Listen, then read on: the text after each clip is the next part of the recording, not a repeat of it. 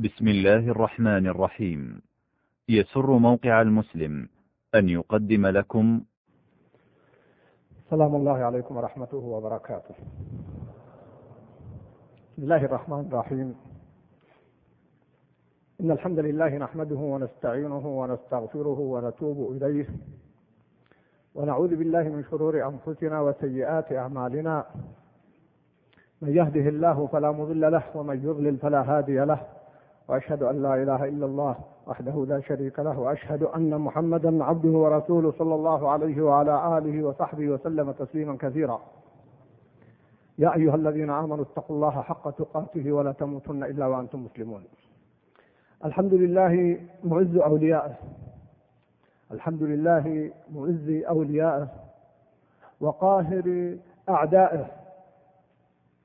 القائل وسيعلم الذين ظلموا أي منقلب ينقلبون. ولا يحسبن الذين كفروا أنما نملي لهم خير لأنفسهم إنما نملي لهم ليزدادوا إثما ولهم عذاب مهين. والصلاة والسلام على رسوله صلى الله عليه وسلم الهادي البشير الذي روى عن ربه جل وعلا. قوله من عادى لي وليا فقد آذنته في الحرب. أحبتي كما أشار أخي الشيخ محمد. ليلتنا هذه كما في كل دروسنا السابقة في ظلال القرآن مع تدبر القرآن نعالج أحداث الساعة بمنظار القرآن وبميزان القرآن بميزان الكتاب والسنة. تركت فيكم ما إن تمسكتم به لن تضلوا بعدي أبدا كتاب الله وسنتي. ولن يصلح آخر هذه الأمة إلا بما صلح بها أولها. وبماذا صلح أولها؟ صلح بالكتاب والسنة. الكلام كثير. والأحاديث كثيرة. ولا شك أن كثيرا من الكلام يفيد.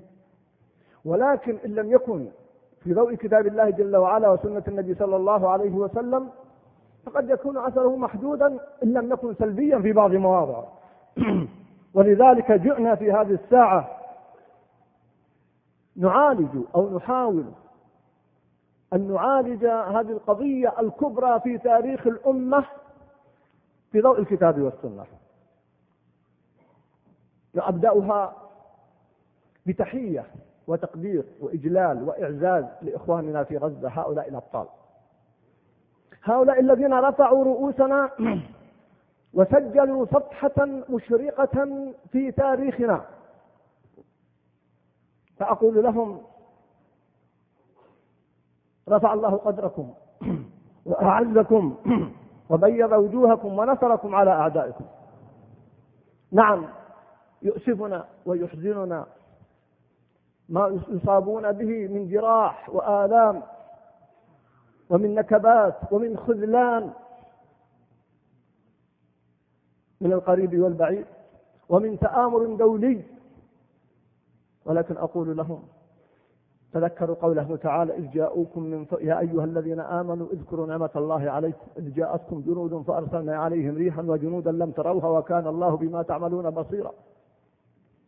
هذا في غزوة الأحزاب وما أشبه الليلة بالبارحة إذ جاءوكم من فوقكم ومن أسفل منكم وإذ زاغت الأبصار وبلغت القلوب الحناجر وتظنون بالله الظنونا هنالك ابتلي المؤمنون وزلزلوا زلزالا شديدا. الطائرات من فوق والدبابات في الأرض والقرفاطات والسفن في البحر في وقت واحد على منطقة صغيرة جدا. نكون أقول لهم أيضا عزاؤنا بقوله تعالى إن تكونوا تعلمون فإنهم يعلمون كما تعلمون وترجون من الله ما لا يرجون.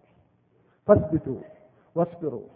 يا أيها الذين آمنوا اصبروا وصابروا ورابطوا واتقوا الله لعلكم تفلحون. والنصر قريب بإذن الله. إن تنصروا الله ينصركم ولا ينصرن الله من ينصره هذا الوعد الحق. فاصبر إن وعد الله حق ولا يستخفنك الذين لا يؤمنون. فمن جوار بيت الله الحرام من جوار البلد الحرام والكعبة المشرفة ألقي هذه الكلمات وأخاطب إخواننا في كل مكان وبالذات في غزة وفي فلسطين.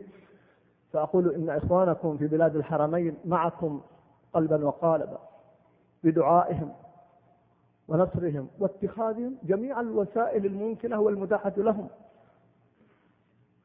وهم يرفعون أكف الضراعة في كل وقت في سجودهم في قنوتهم.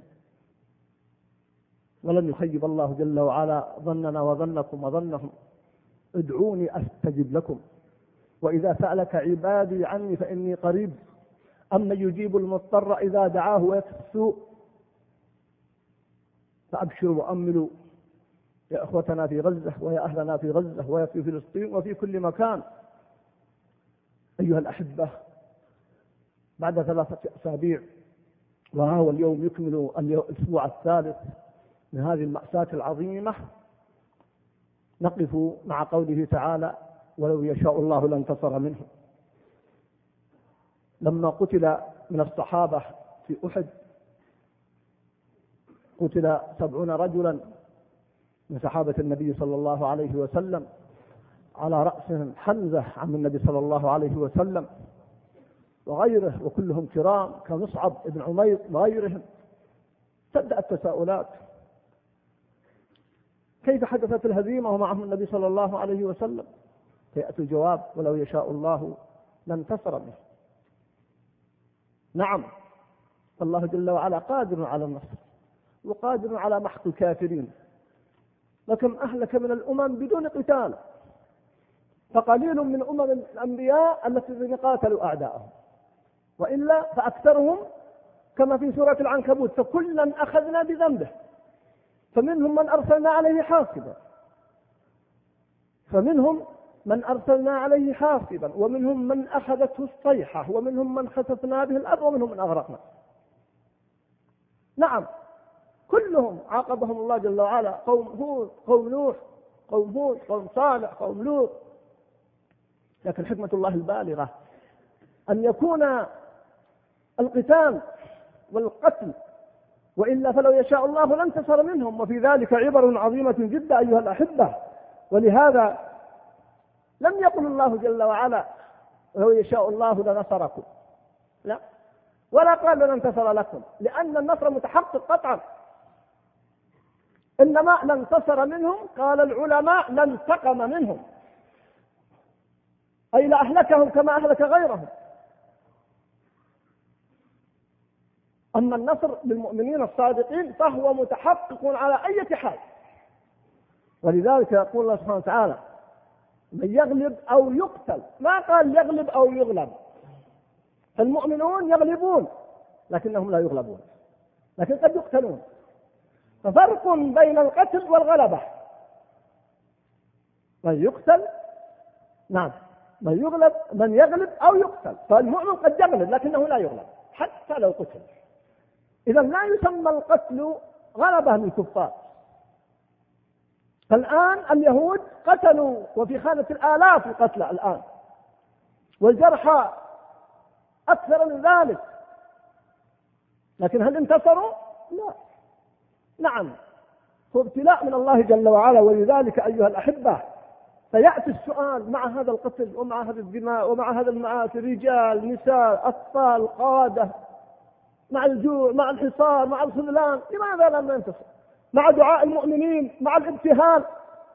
الجواب في آية القتال سورة اسمها سورة القتال سورة محمد صلى الله عليه وسلم. ولو يشاء الله لانتصر منه.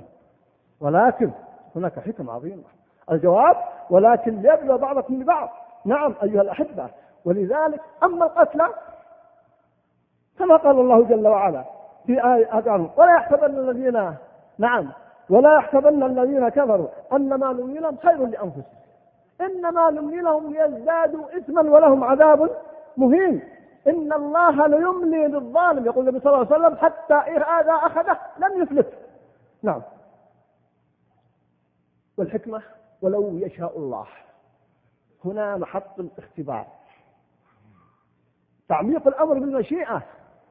والله لا يستعجل بعجلة عباده. كلا وحاشا. مشيئة الله جل وعلا. وإرادة الله جل وعلا. وهذا يقتضي الإيمان بأسماء الله وصفاته. فنحن نؤمن أنه القادر القاهر العليم الحكيم الرحيم المعز المذل الخبير. إذا كنا نؤمن بها ويجب أن نؤمن بها فلا يدخلنا شك. لماذا لم ينتصر إخواننا في غزة؟ ولماذا لم يهزموا اليهود؟ ولماذا ولماذا من الأسئلة التي قد يكون مبعثها؟ شيء من العاطفة وكثير من ضعف العلم والإيمان. الإيمان بالله آمنا بالله ورسوله. وما كان لمؤمن ولا مؤمنة إذا قضى الله ورسوله أمرا أن يكون لهم الخيرة من أمرهم. ونبلوكم بالشر والخير فتنة وإلينا ترجعون. الذي يجري الآن قدر عظيم جدا. يتساءل الناس مع هذا الدعاء ومع هذا القنوت ومع هذا الظلم ودعوة المظلوم ليس بينها وبين الله حجاب لماذا لم ينتصروا؟ الجواب ولو يشاء الله لانتصر منهم. مشيئة الله فوق كل مشيئة. وحكمه بالغ جل وعلا. فهو درس إيماني عقدي يجب أن نفسر الأحداث من خلال هذا المنظور. فكل ما يجري على وجه الأرض وعلى وجه الكون كله في السماء والأرض كله بقدر الله جل وعلا. وبحكمة الله جل وعلا. ثم إن الله لا يخلق شرا محضا. فليكن أيضا مما سنقف إن شاء الله. هذه الليلة ما هي الدروس والعبر والانتصارات في هذا الحدث. إذا أيها الأحبة من أعظم الحكم ولكن ليبلو بعضكم ببعض. يبلو المؤمنين بالكافرين كما بين الله جل وعلا. وتلك الأيام نداولها بين الناس. ونبلوكم بالشر والخير فتنة. هذا ابتلاء بيننا وبين الكفار بيننا وبين اليهود وعملاء اليهود وحلفاء اليهود. ابتلاء بين المؤمنين وبين المسلمين بعضهم مع بعض. والمؤمنون والمؤمنات بعضهم أولياء بعض. وقد تميزت كما سيذكر إن شاء الله في هذا الدرس صفحات ومعالم من هذا الابتلاء.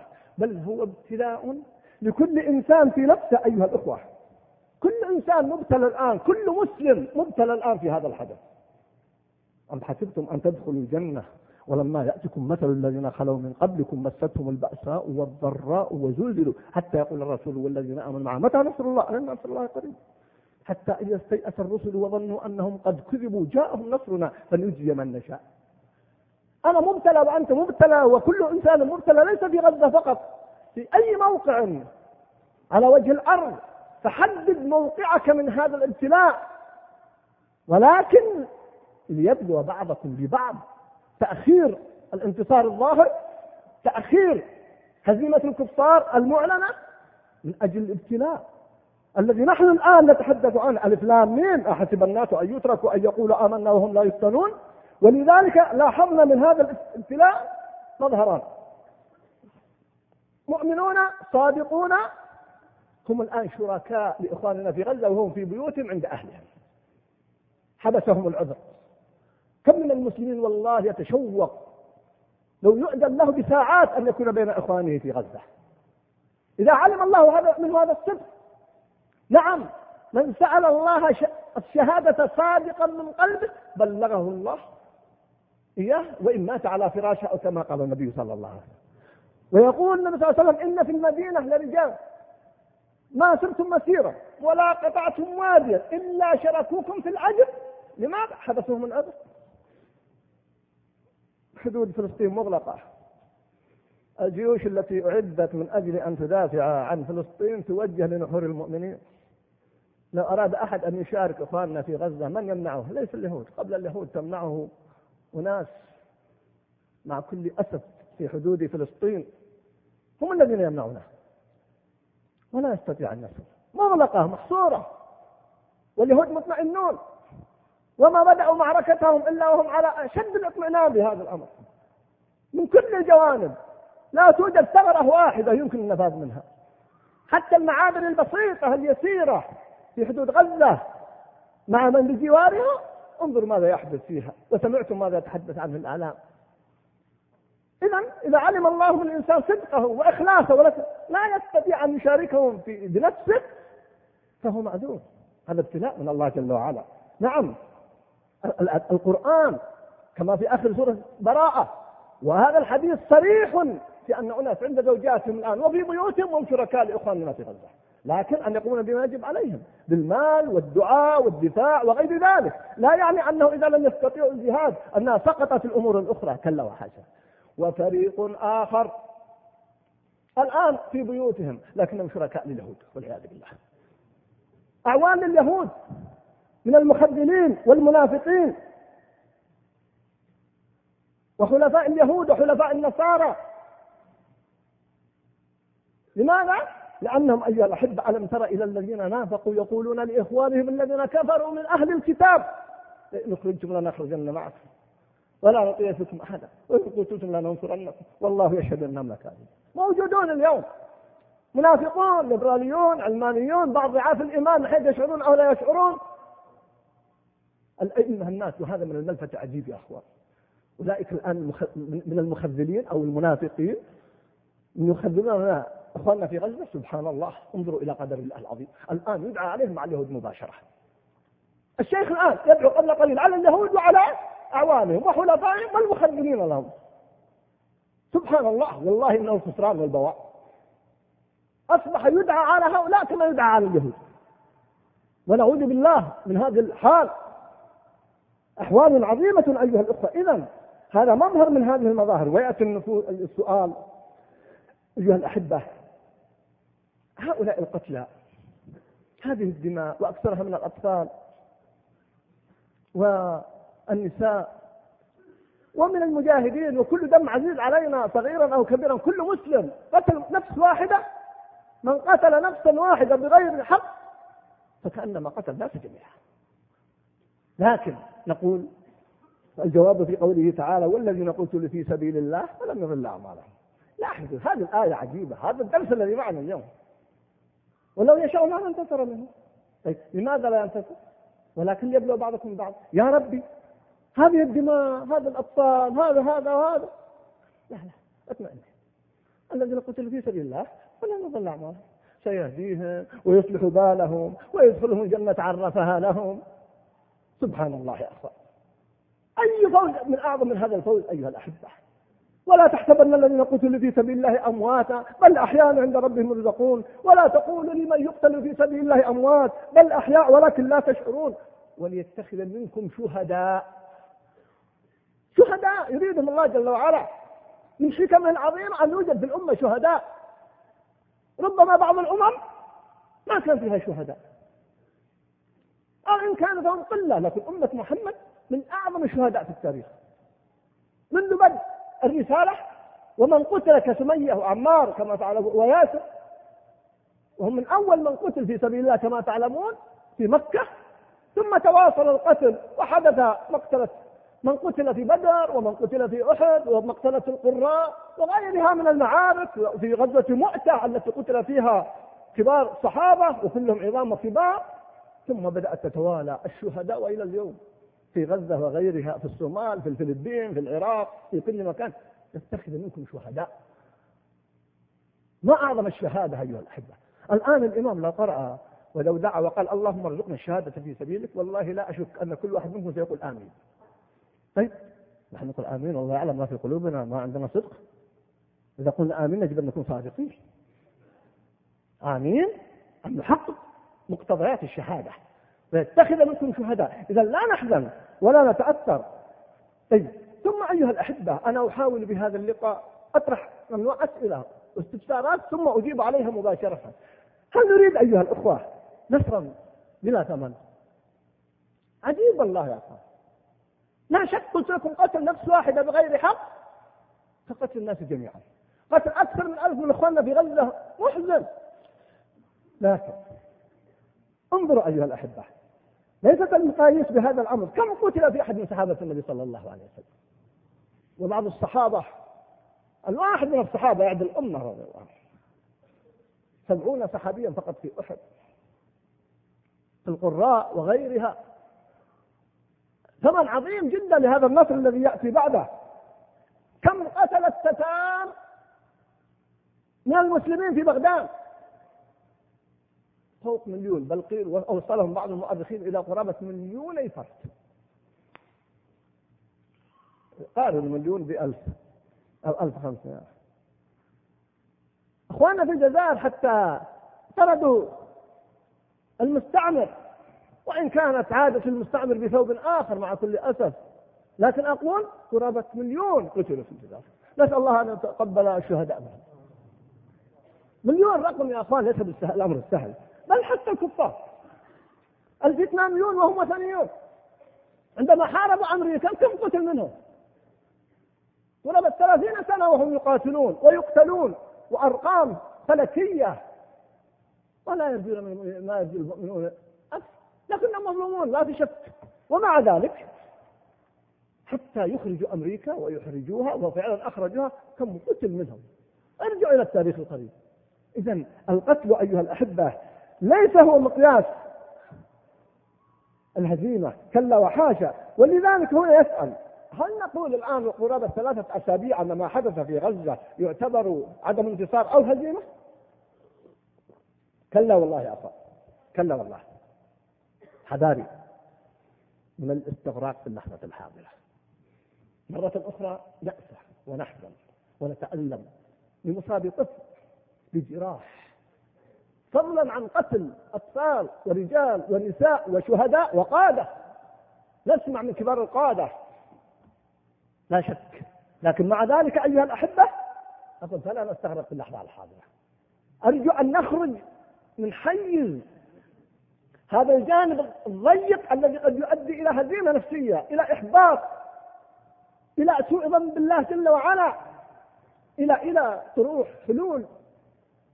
ليست جيدة. سمعت من البعض الآن بعض أسابيع يطرحون وهنا لا أشك في صدقهم حلولا غير واقعية. هي تصب في النهاية في خدمة اليهود؟ أقول هناك حدثت انتصارات. انتصارات؟ إي والله انتصارات. اسمعوا بعض هذه الانتصارات التي حدثت. هذا الثبات العجيب أيها الأخوة. أكثر من عشرين يوما ثبات أمام هذه الآلة اليهودية الهمجية ومن ورائها العالم أجمع بين متعاون وبين خائذ وبين مسوف وبين مهيئ. ويثبتون ثبت ولا يزالون ثابتين إلى البارحة نسمع قادتهم يقول لن نقبل ولن نستسلم بإذن الله. والشهادة أحب إلينا. أن نعيش جبناء وأن نعيش أذلة أيها الأحبة. إذا قارنوا بين هذا الموقف ثلاثة أسابيع غزة مساحتها مئات الكيلومترات. ما تعادل 5% أو إلى 10% أكثر من 5% بقليل من مساحة فلسطين. مساحة محدودة ومليون نصف قارنوها بحرب ما يسمى حزيران مع كل أسف. سيناء جولان الضفة الغربية طارت في ساعات. والعالم العربي كله يتفرج.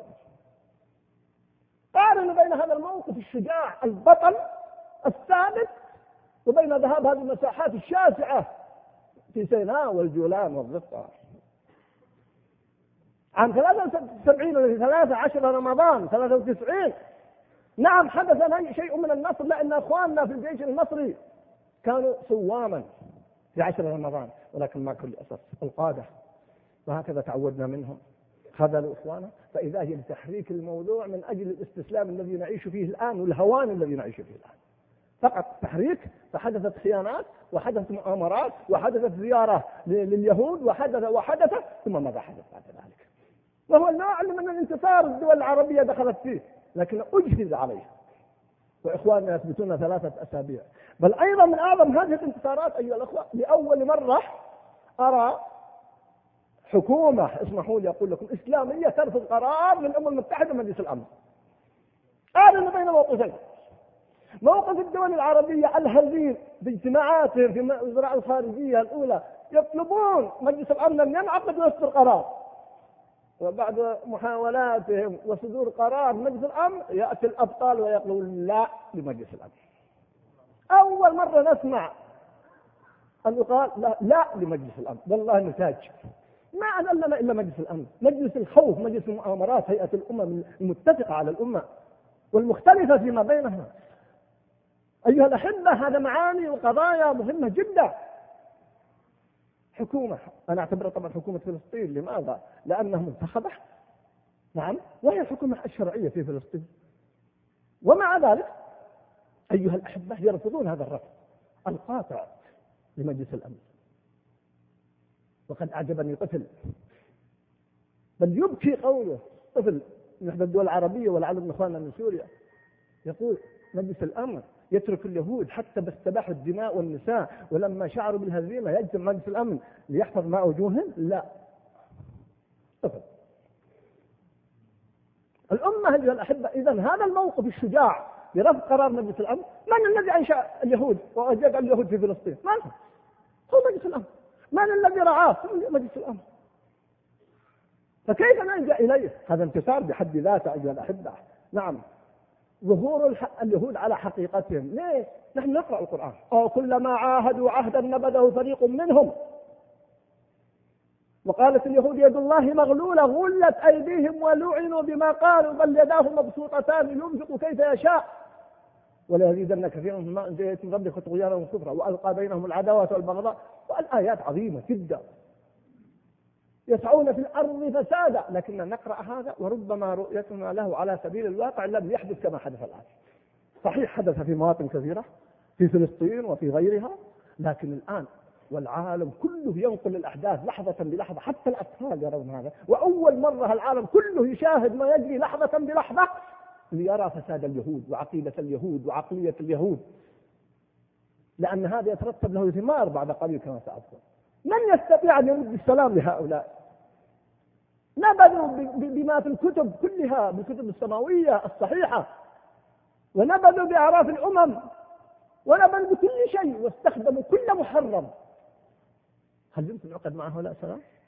فظهور اليهود على حقيقتهم. لأن البعض مع كل أسف كان يتصور أنه يمكن العهد مع اليهود فظهور اليهود على حقيقتهم عيانا بيانا مكسب بحد ذاته على أيدي إخواننا أيها الأحبة. آه من الانتصارات العظيمة التي الآن تحدث يا إخوان كسر حاجز الخوف. الإعلام صور لنا أن اليهود أنه العدو الذي لا يقهر لابد نستسلم له لابد فيأتي إخواننا هؤلاء الأبطال في منطقة صغيرة. ويثبتون هذا الثبات العجيب بغض النظر عن نتائج أنا أحدثكم اليوم من هذه الانتصارات مهما كانت النتائج. فكسر حاجز الخوف هو المقدام لتهيئة الأمة للجهاد في سبيل الله وتحرير مقدساتها في كل مكان. أيضا أيها الأحبة أين قيم الغرب؟ التسامح الإنسانية الديمقراطية الحرية خدع بها كثير من أبناء المسلمين. الآن تنكشف وتتهاوى ليس فقط رأينا رأي بعض عقلاء الغرب الآن يقولون قيم الغرب انهارت. وعندما نقول هذا الكلام لا نقصد كل فرد في الغرب. هناك عقلاء هناك أبرياء لا علاقة لهم بما يحدث لكن نقصد دول الغرب التي تدعم اليهود وتقف مع اليهود. ألم يقل بوش أنه جاء ليصدر لنا الحرية طيب انظروا ماذا يفعل بوش وماذا فعل في آخر أيام عليه من الله ما يستحق. وبشركم رأي ما رحل إلا وقد لقي الهوان. ومن آخرها ضرب الحذاء في وجهه والحمد لله. هذا الإذلال الإذلال والحمد لله وما ينتظر أعظم. أقول طيب إخواننا في غزة دخلوا الانتخابات مع تحفظ البعض على ذلك وفازوا فيها بنسبة عالية. طيب هذه الديمقراطية اللي جئت بها بوش وفي النهاية ماذا فعلت بها؟ في نفس الأيام التي يذبح فيها الاخوان في فلسطين بكل وسائل الهمجية والغدر والخيانة يبكي بوش يبكي على ماذا؟ على قطة ابنته. هذا الغرب يحزن يقول أنا حزين لذهب القطة. التي عاشت معنا في البيت الأبيض والتي صاحبتنا. تصور هذا هو الغرب اذا لا شك أن انكشاف لأن بعض ابنائنا يا إخوان خدعوا والله بالغرب. خدعوا ان الغرب. عندهم قيم عندهم آه، حرية عندهم عندهم. أنا ما أنكر أن هناك شيء من القيم ربما تكون خاصة بهم أو عند بعضهم. لكن الواقع يكشفه أحداث غزه تكشفه. اخوتي الكرام ظهور المنافقين والمرجفين والمشككين على حقيقتهم. سبحان الله. قد يعلم الله المعوقين منكم والقائمين لإخوانهم. هلم إلينا ولا يأتون البأس إلا قليلا. الذين قالوا لإخوانهم لو أطاعونا الذين قالوا لإخوانهم وقعدوا لو أطاعونا ما قتلوا. إن فتروا عن أنفسكم الموت إن كنتم صادقين. وإن منكم لمن ليبطئن. حقائق أيها الإخوة. أمس في إحدى صحفنا في بلاد الحرمين يكتب كاتب شل الله يده ولسانه ويقول يهود اليوم غير اليهود الذين في القرآن اليهود اليوم يعني طيبين حبيبين ما شاء الله. هي نزهة بس سقط شيء من الطائرة يمكن على أخواننا في غزة. هذا مني ليس من ثاني يقول أبد يعني لا تأخذون تستدلون بآيات القرآن على اليهود. اليهود اللي في القرآن غير اليهود الموجودين الآن. حماس هي المخطئة. حماس هي المتعطشة للسلطة حماس هي الفاعلة. أما اليهود مساكين أكثر من ذلك؟ يقول آخر أيها الأحبة أيضا آه، حماس هي آه، التي بدأت المعركة. سبحان الله. بدأت المعركة هي لم تبدأ المعركة ولكن لو بدأت المعركة مع حق. هل هي بدأت المعركة مع أناس لهم حق الأرض والإقامة في الأرض؟ اليهود مغتصبون اليهود خونها. بقاء كل يهودي في الأرض في ذلك في فلسطين محتلة يجب قتله في أي وقت. فكيف يقال إنهم هم اللي بدوا معنا لم يبدأوا؟ بل والله قرأت مقالا في إحدى الصحف الخليجية. نعم؟ يؤيد ويقول يدعو اليهود إلى سحق حماس. إي والله يا أخوان. نسأل الله أن يرينا في عجائب قدرته. نعم الاعلام مؤثر يا أخوان. يدعو اليهود وبقوة وبحرقة أن يسحقوا حماس وأن يحقوا ولو قتلوا من غزة ما قتلوا ولو فعلوا ما فعلوا. لأن حماس سببت مشاكل سببت وجع رأس لهم. سبب صحيح صحيح. نعم سببت لهم وجع رأس لا شك. ولذا ترون التآمر العالمي عليها الآن. لكن القضية ليست قضية حماس كما سئل أحد القادة في حركة الجهاد قيل كيف تقفون مع حماس؟ قال كلنا الآن حماس. كلنا حماس. ولذلك من أعظم فيما أراه الانتصارات التفاف المجاهدين مع بعض ما يوجد بينهم فرقة في غزة الحمد لله. مع وجود عدد من حركات الجهاد في غزة حماس وغير حماس كلهم متفقون. يخرج هذا القائد على القنوات الفضائية بعد بلحظات يخرج القائد الثاني وكنا يخرجون مشكاة واحدة. هذا اتفاق في الحقيقة أيضا نصر كم عانينا من خلافة المجاهدين في عدد من بلاد المسلمين؟ إذا أقول هؤلاء المنافقون أيها الأحبة يظهر واقعهم. أين انكشاف واقع كثير من الدول العربية؟ وأخص ما يتعلق بالحلول السياسية. لأن لما أقول لكم هذا الواقع يا أخوان كم جاءتني من رسائل لا أحصيها؟ إلى الطيبين لماذا لا تفعلوا كذا؟ لماذا لا تقنعون بعض المسؤولين يفعلون كذا؟ انكشف الواقع. لا عمل في هذه السياسات تمرير وتطويل وتأخير واليهود يعبثون كما يشاءون فمجرد سقوط حقيقة تعلق بهذه الأوهام والحلول السياسية بحد ذاته قبل أربعين سنة لا صلح لا اعتراف لا مفاوضات ويأتي الصلح والاعتراف المفاوضات وإلى اليوم أحد الساسة يقول اليوم لن نتخلى عن مشروع الصلح مع اليهود هل بقي شيء يا إخوان؟ هل رأينا أمل في هذا الأمر؟ فانكشاف وسقوط هذه المعالم مكسب حتى الأمة تعرف كيف تنقذ نفسها. وكيف تتعامل مع الواقع؟ كما في كتاب الله جل وعلا وسنة النبي صلى الله عليه وسلم. نعم أقول الدول العربية متفاوتة في هذا الأمر وليس من العدل أقول الحكم على الجميع كلا وحاشا. لكن أقول هذا كعموم. وبعض القرارات التي رأينا خلال ثلاثة أسابيع ماذا حدث؟ هل رأيتم قرارا يستحق الذكر؟ فقط. اجتمعوا قرار مجلس الأمن الذي مجلس الأمن هو الحقيقة ليس لصالحنا ورفضته حماس الحمد لله. أيضا أيها الأحبة ارتفاع مستوى الوعي. ترى ارتفاع مستوى الوعي مهم للغاية. أن تكون ثقافة الأمة عالية. أن تفهم واقعها. أن تدرك الواقع. أن لا تخدع. أن لا تخذل. كم غيبت الأمة عن واقعها؟ كم كم ضحك عليها؟ الآن بالشركة الرجال النساء الكبار الصغار. أمس جاءني خبران. من امرأة في شرق ورجل كبير عمره ثمانين سنة؟ في الغرب. كلامهم واحد في ارتفاع مستوى الوعي وأنه لا أمل في هؤلاء الاجتماعات والمؤتمرات وغيرها.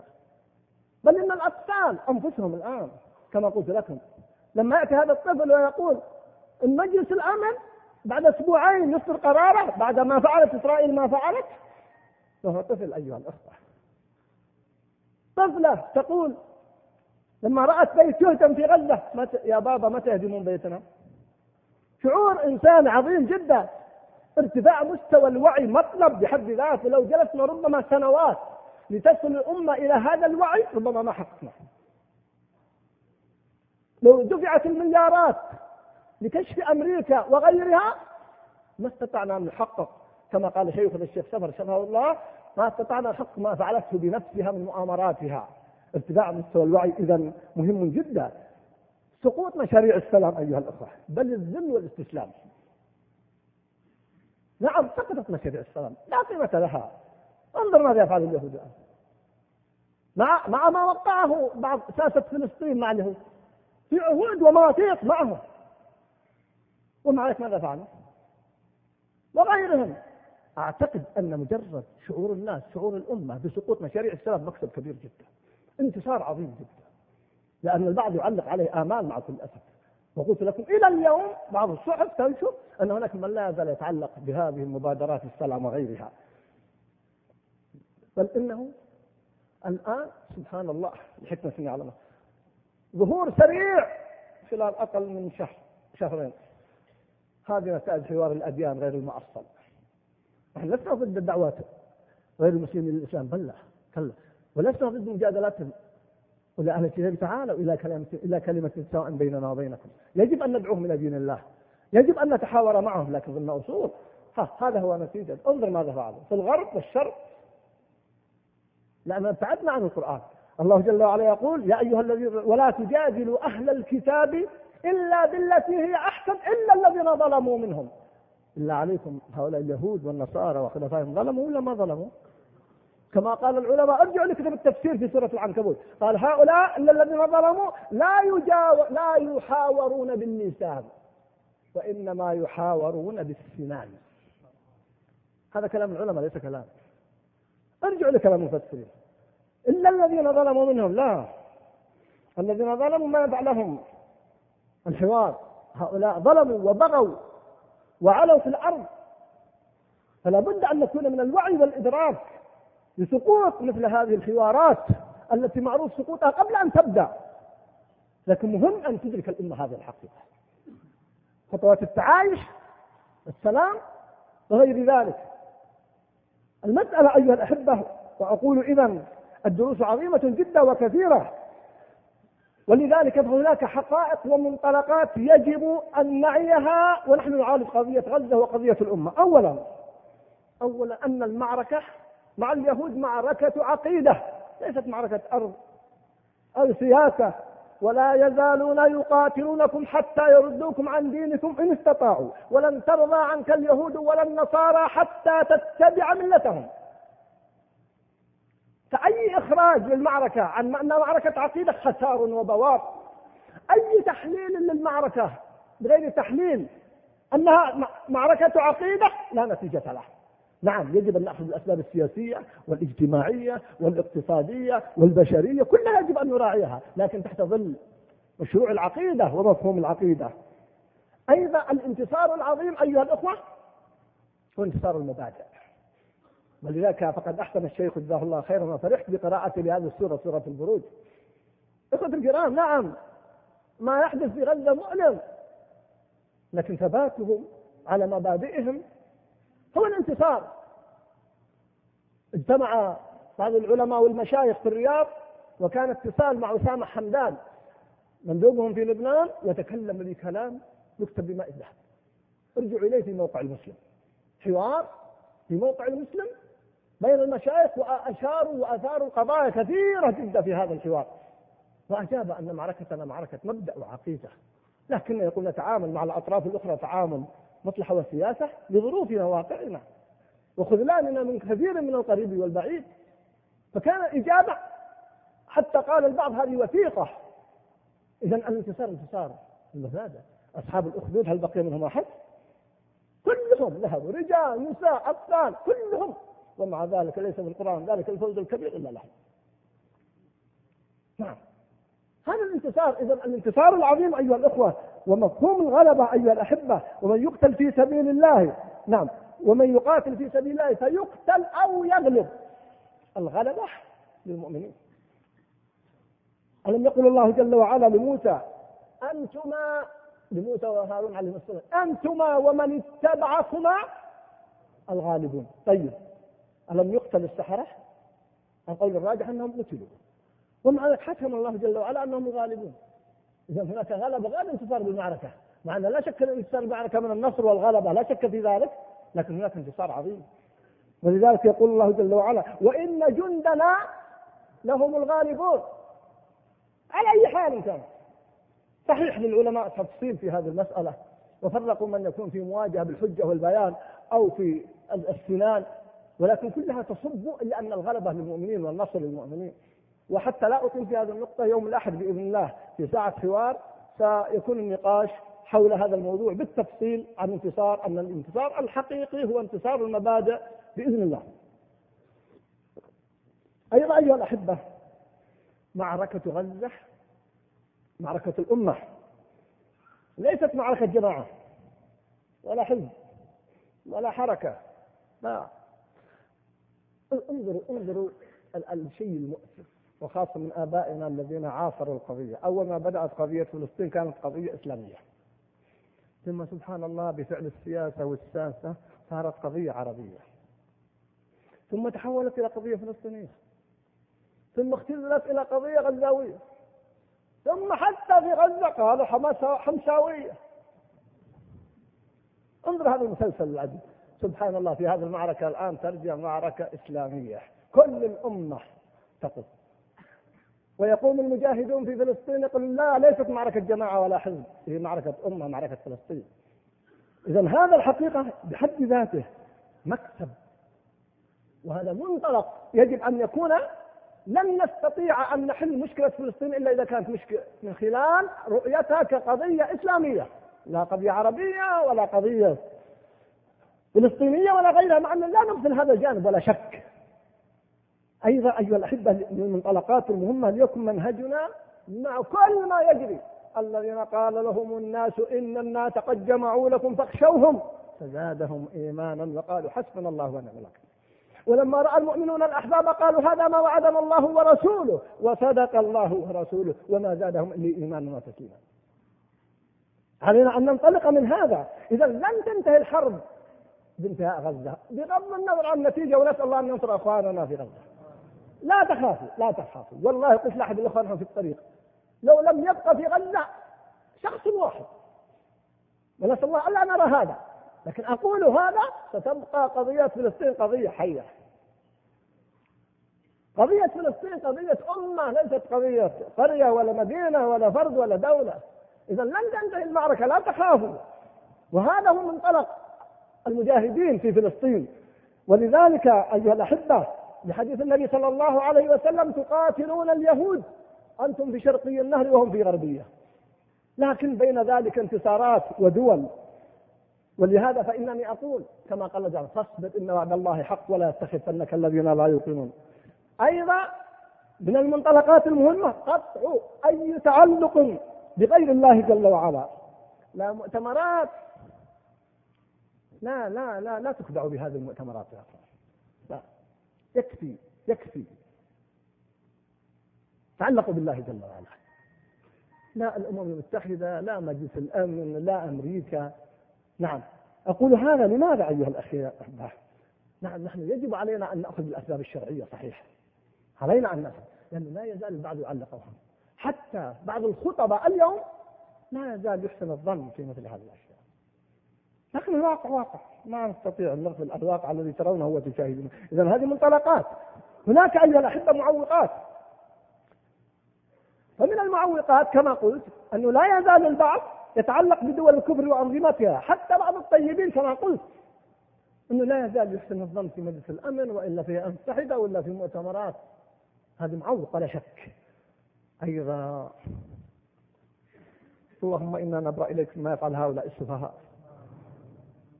قرأت أمس خبرا جاءني بجوال فلان يتبرع بطائرات. والله عندما قرأت الخبر تصورت أنها لإنقاذ إخواننا في غزة.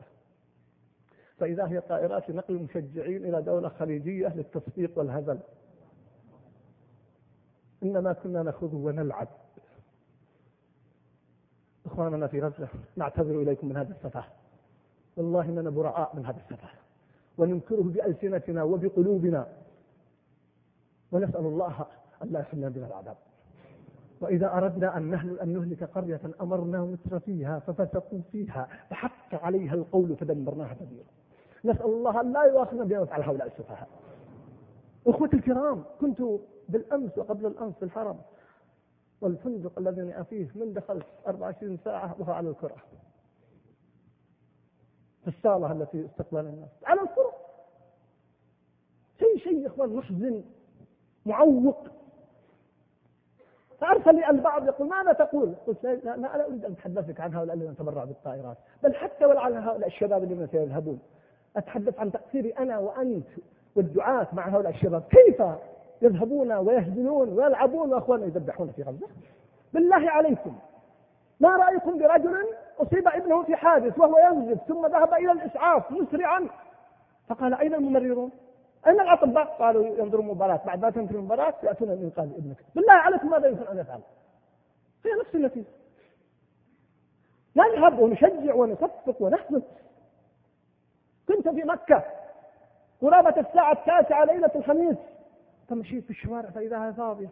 فقلت لأهلي عجيب. مستر ليلة خميس فاضية. فبعد قليل أفاجأ بالسيارات والأعلام والصخب فإذا الكرة قد مسكتهم في بيوتهم وبعد انتهاء خرج البلاء وخرج. هذا أخطر من المظاهرات يا أخوان. هذا إفساد في الأرض. هذا معوق من معوقات النصر.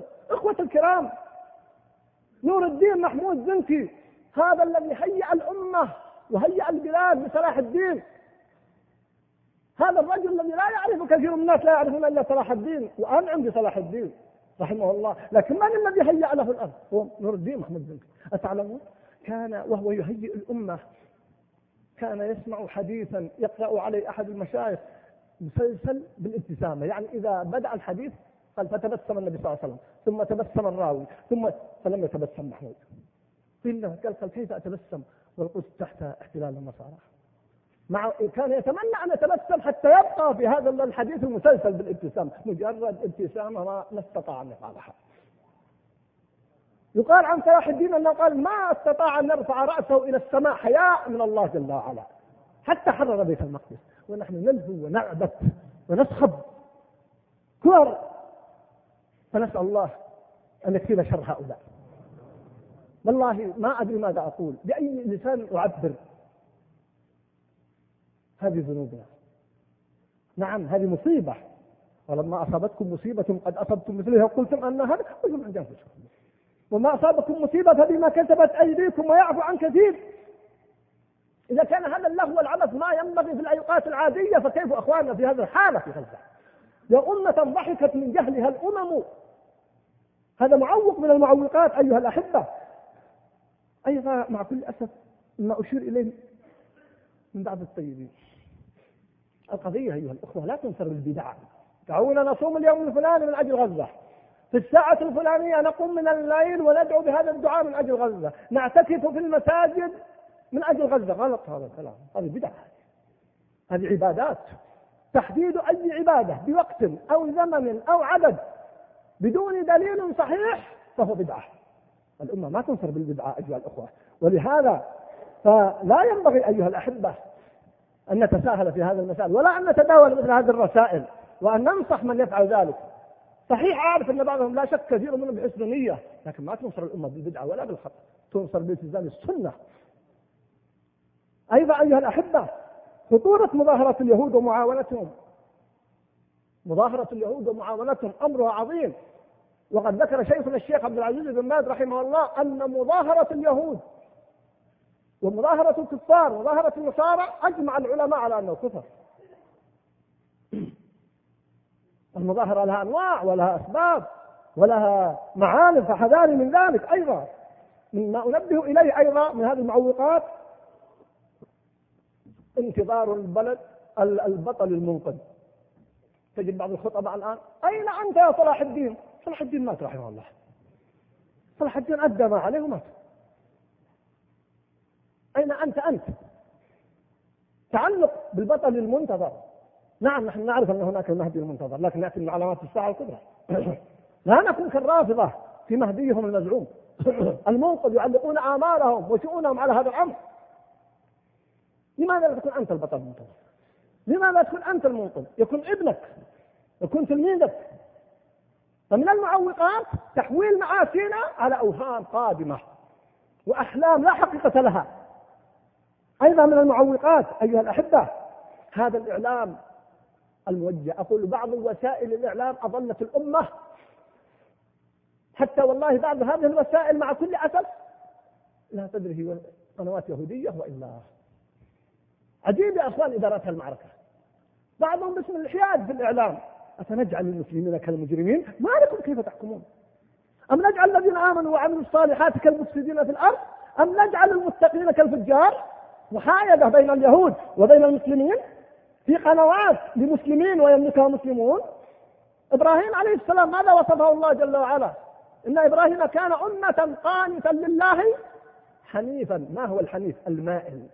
إبراهيم مائل نعم مائل. مائل ليش مائل للحق. ارجعوا لكلام المفسرين. ما في حياد بين الحق والباطل.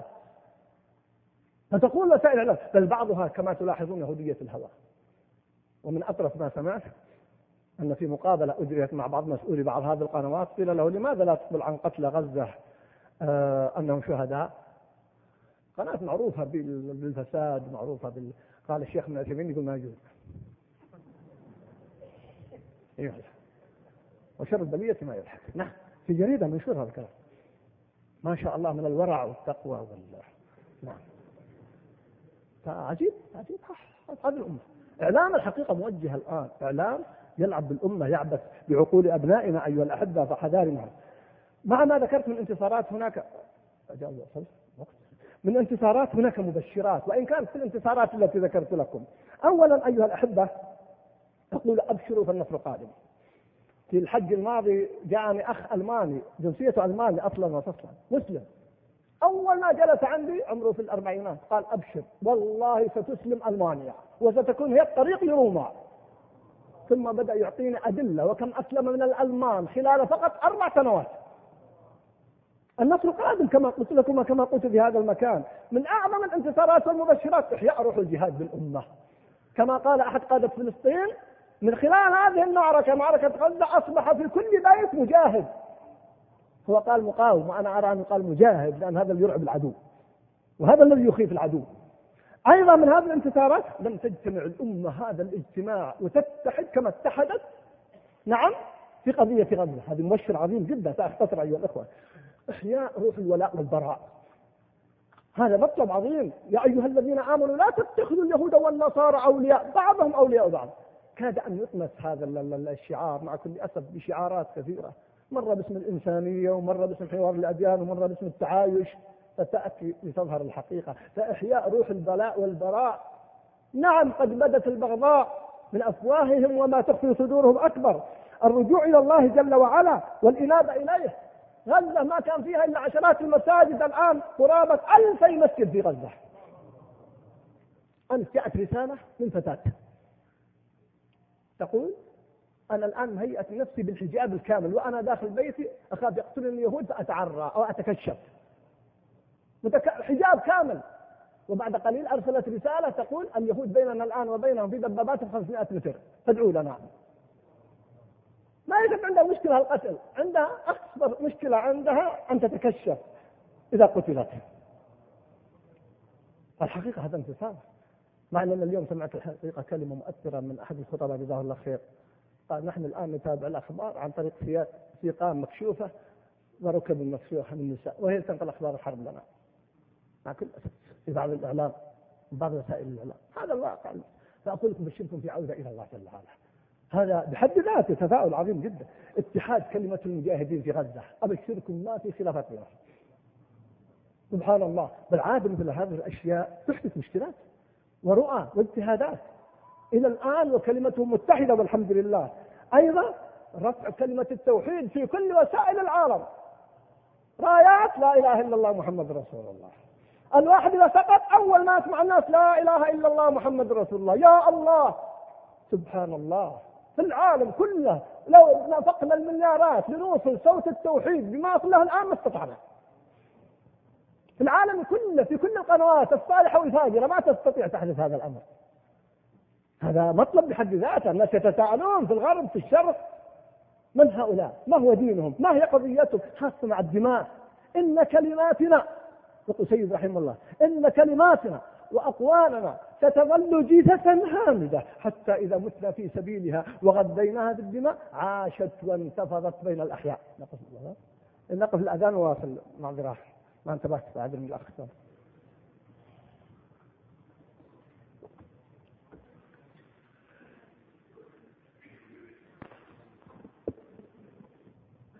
أخوتي الكرام البشرات كثيرة لكن أختم بهذا المبشر. حدثني أحد الأخوة بالأمس وقد يكون معنا الآن نسمع هذه المحاضرة أو هذا الدرس. يقول حصلت على تقرير أمريكي وأنا أسعى يقول لترجمته يقول دراسة أمريكية تؤكد أنه خلال الثلاثين سنة القادمة سيكون في منطقة هم يقولون الشرق الأوسط طبعا ترى كلمة الشرق الأوسط تقصد بها دخول إسرائيل. حتى ما يقال دول عربية ولا كذا. لا هذا مقصود من الأشياء مع كل أسف المحزنة التي تمشي علينا كثيرا. مراد به حتى ما يكون هناك فاصل. الشاهد هذا تقريرهم. يقولون أن خلال 30 سنة ستقوم عدة دول إسلامية في منطقة الشرق الأوسط. عرضوا هذا التقرير على 100 خبير عالمي وكلهم أكدوا هذه الحقيقة. الحق ما شهدت به الأعداء. وقفات. من الوقفات حذاري من المتاجرين بقضايا الأمة. سمعت أمس مقابلة في إحدى القنوات. ممن فعلا يتاجر بقضايا الأمة. ما عرف في تاريخهم إلا الخيانة والغدر والكذب. ولكن لتخلي الأمة ولخذلانها وفي خاصة الجوانب السياسية هم الآن يقطفون الثمرة بشعارات وبكلام وبمواقف. نعم فحذاري من المتاجرين في قضية الأمة. يحاولون النفر هم الأبطال وهم المؤيدون وهم الداعمون. والله المستعان. والمتاجرون كثيرون لا كثرهم الله. خطورة اليأس. إنه لا ييأس من روح الله إلا القوم الكافرين. أنا أتعجب مع هذه الانتصارات التي أذكرها. هناك من هو محبط. يقول ابن مسعود رضي الله تعالى عنه من الكبائر أن يأتي من روح الله جل وعلا. ثم يا أخي الكريم الهزيمة المهزوم نفسيا والله لا يستطيع أن ينتصر على نفسه. فضلا عن أن ينتصر على عدوه. بسبب الهزيمة النفسية قتل من قتل في التتار قتلوا. كان يأتي الرجل من التتار ويقول لمسلم انتظر. ويذهب. يذهب وين؟ حتى يأتي السكين هذا بحر وما يستطيع من الخوف. رعب. يبقى حتى يذبح. لأنه قد قتلته نفسه قبل أن يقتله عدوه كما قال علي رضي الله تعالى عنه. نعم. فحذاري من اليأس. أخواني أحبتي أبنائي حذاري من الفوضى. حذاري من الإرجاف. المنافقون في اثناء الفتن والازمات عفوا اثناء الازمات والمحن يصيرون القلاقل في المدينة. في أحزاب وإذ يقول المنافقون والذين في قلوبهم مرض ما وعدنا الله ورسوله إلا غرورا. في المريسيع في تبوك حذاري أن يستغل الوضع الآن والظروف فحدث خلل في الأمن أو في الفوضى أو إرجاف هذا والله ما يريده العدو. نحن أمناء. على هذه المسائل ولا هودة فيها. إنني أخشى أن يجر الشباب بسبب الغليان والحماس والكبت. فتقع أمور لا ينبغي. من من ذلك الإشاعات أيضا. والكذب. وإذا جاءهم أمر من الأمن أو الخوف أذاعوا به. ولو ردوه إلى الرسول وإلى أولي الأمر منهم لعلمه الذين يستنبطونه منهم. إذا أيها الأحبة لابد أن ننتبه أن نكون من الهدوء وبعد النظر وعدم الاستغلال وخاصة لأبنائنا لأن حماس الشباب قد يدفعون كما دفعوا في مواطن كثيرة لأمور لا تحمد عقباها. أيضا من الوقفات وجوب تحرير المصطلحات. بعضهم يقول نحن نقاتل ما نقاتل اليهود نقاتل الصهاينة. نقاتل الصهاينة؟ يقول هتلر أعجبني هتلر عندما يقول في كتاب كفاحي يقول أبقيت بعض اليهود حتى يعرف الناس لماذا قتلتهم. يقول كان بإمكاني أقتل كل اليهود لكن أبقيت بس بعضهم شوي حتى يعرف الناس ليش قتلتهم. نعم انظر ماذا يحدث بعض الناس يقول لا إحنا نقاتل الصهاينة ما قاتل اليهود. آخر يقول لا نحن نقاتل اليهود من أجل الأرض بس. بمعنى أن ما في مشكلة فلسطين ما عندنا مشكلة مع اليهود. أحد يقول نحن إرادة شعبنا. أي إرادة؟ إذا لم تكون إرادة الشعب مربوطة بالكتاب والسنة. فلا بد من تحرير المصطلحات أيها الأخوة. هذا جانب. بعد ما تحدث ولا يعلق الأمر بالمشيئة. ولا تقول لن لشيء إني فاعل ذلك غدا إلا أن يشاء الله. أيضا كيف يوجه الحماس أيها الأخوة؟ وكيف يفرغ الحزن أيها الأحبة والكبت؟ النار النار إما قوة دافعة أو محرقة إن لم توجه إلى قوة دافعة أصبحت محرقة الآن الطائرات السيارات الغواصات كلها تتحرك بفعل قوة حرارية. لكن موجه توجيه صحيح. لو يحدث انفجار في البنزين أو غيره أحرق ما في السيارة كما تعلمون. وقد تحترق الطائرة. إذا الحماس أيها الأخوة بل أقول الكبت الذي يقع الآن. والحزن إن لم يوجه توجيها صحيحا فهو خطير. على المدى القريب والبعيد. من الحماس يقول أحد الصالحين لما قال والله لا يغفر الله لفلان. هذا حماس طبعا. ونيته أو مظهره واضح أن مظهره غير على دين الله. ماذا قال الله؟ من ذا الذي يتألى عني قد غفرت لفلان وأحبطت عملك. ولما قال سعد رضي الله تعالى عنه نعم يا رسول الله أنت حتى أتي بأربعة شهود لو وجد رجل مع امرأته. والله إن كنت لأعاجله بالسيف. سعد من هو سعد رضي الله عنه؟ قال النبي صلى الله عليه وسلم أتعجبون من غيرة سعد إنه لا غيور ما في شك. لكن أنا أغير منه يقول النبي صلى الله عليه وسلم الله مني يعني هل أنا الذي بلغت عن الله بأن يأتي بأربع شهود يعني معنى أنا غيره؟ هل أنت يا سعد يعني غيرتك أكثر منه؟ غلط. هذا اسمحوا لي بعض الناس ما يفهم الحديث. يفهم مجرد المدح لسعد. صح يمدح سعد رضي الله عنه وغيور لا شك. لكن في خطأ وقع في سعد صححه النبي صلى الله عليه وسلم. قال أنا أغير منه والله أغير منه. وأنا الذي بلغت بهذا الحكم. الحماس إخوان إذا لم يفرغ تفريغا صحيحا آثاره مدمرة أيها الأحبة. ولذلك في القرآن في مواضع عدة نهى الله نبيه صلى الله عليه وسلم شدة الحزن.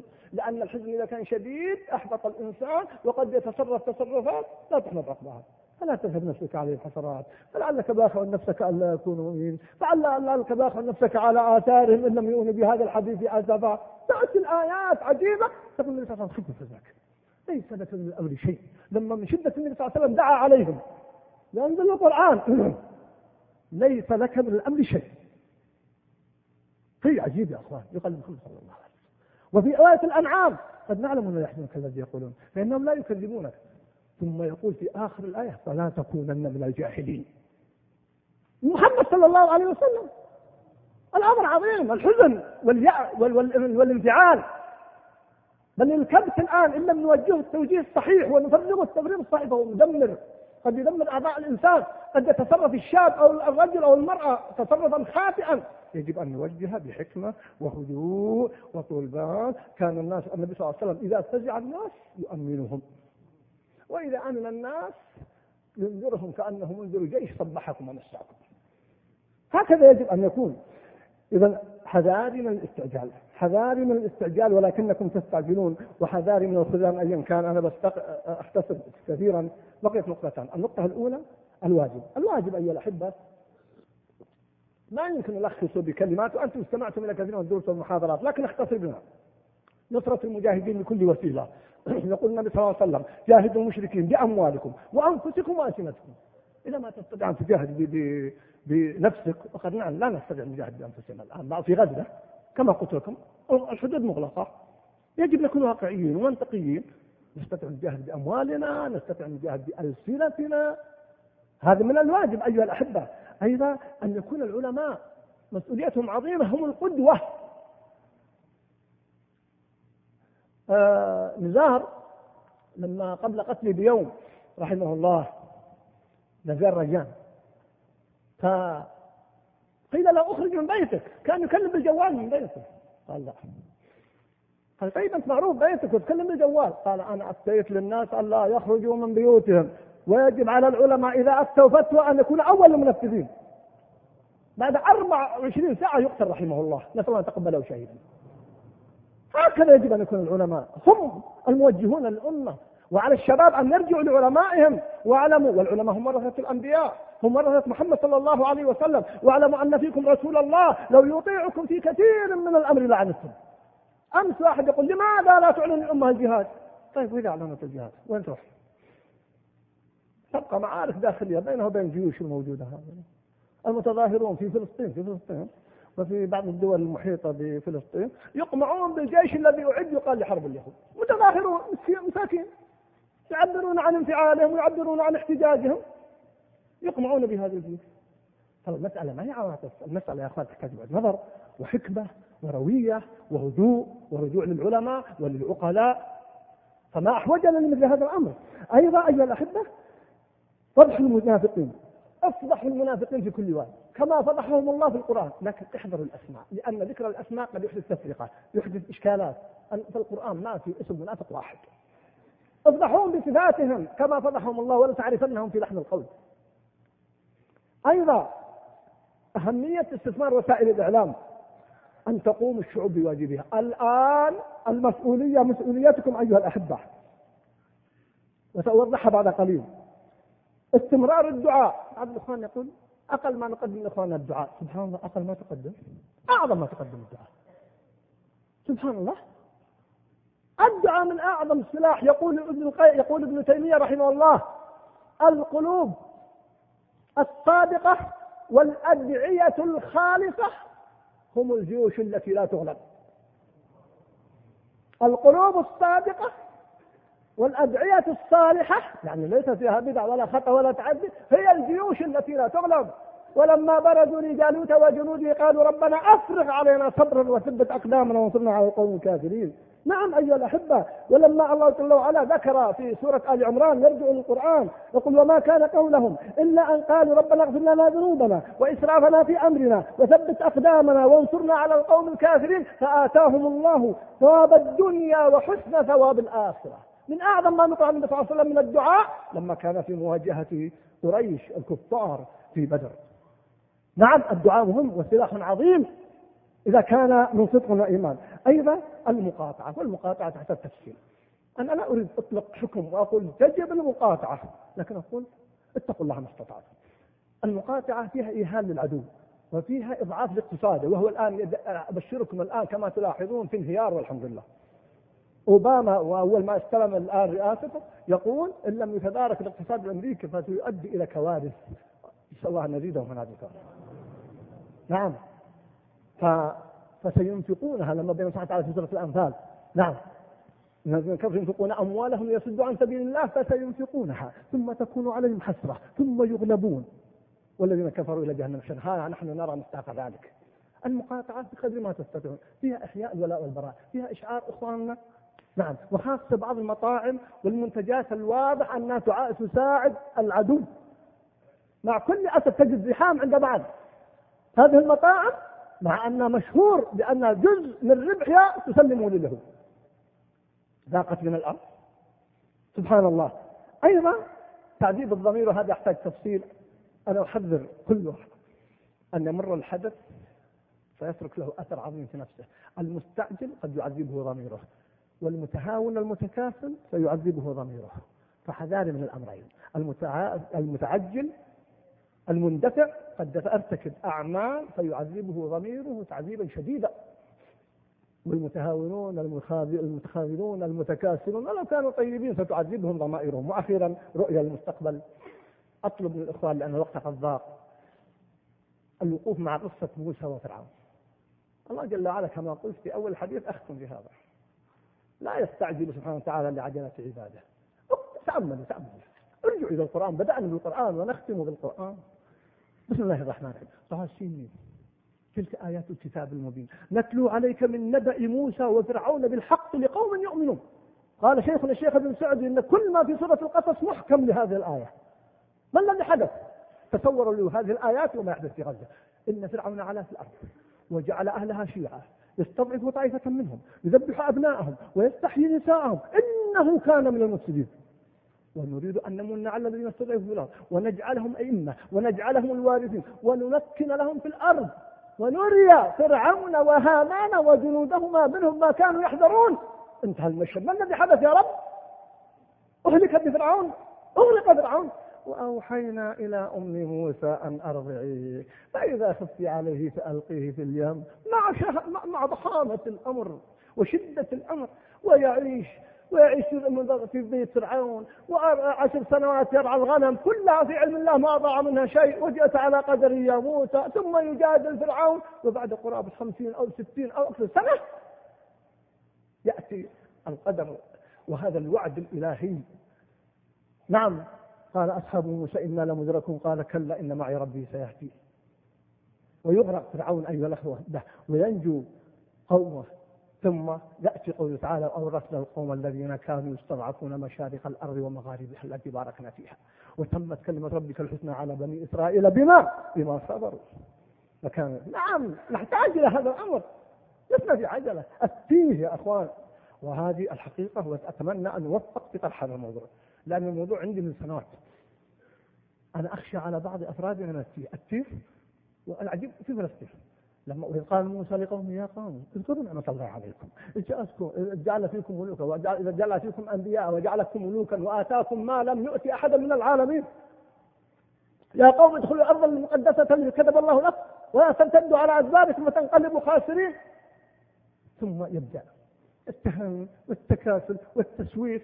أخيرا يقول موسى كما في سورة المائدة رب رب إني لا أملك إلا نفسي يا أخي فافرق بيننا وبين القوم الفاسقين.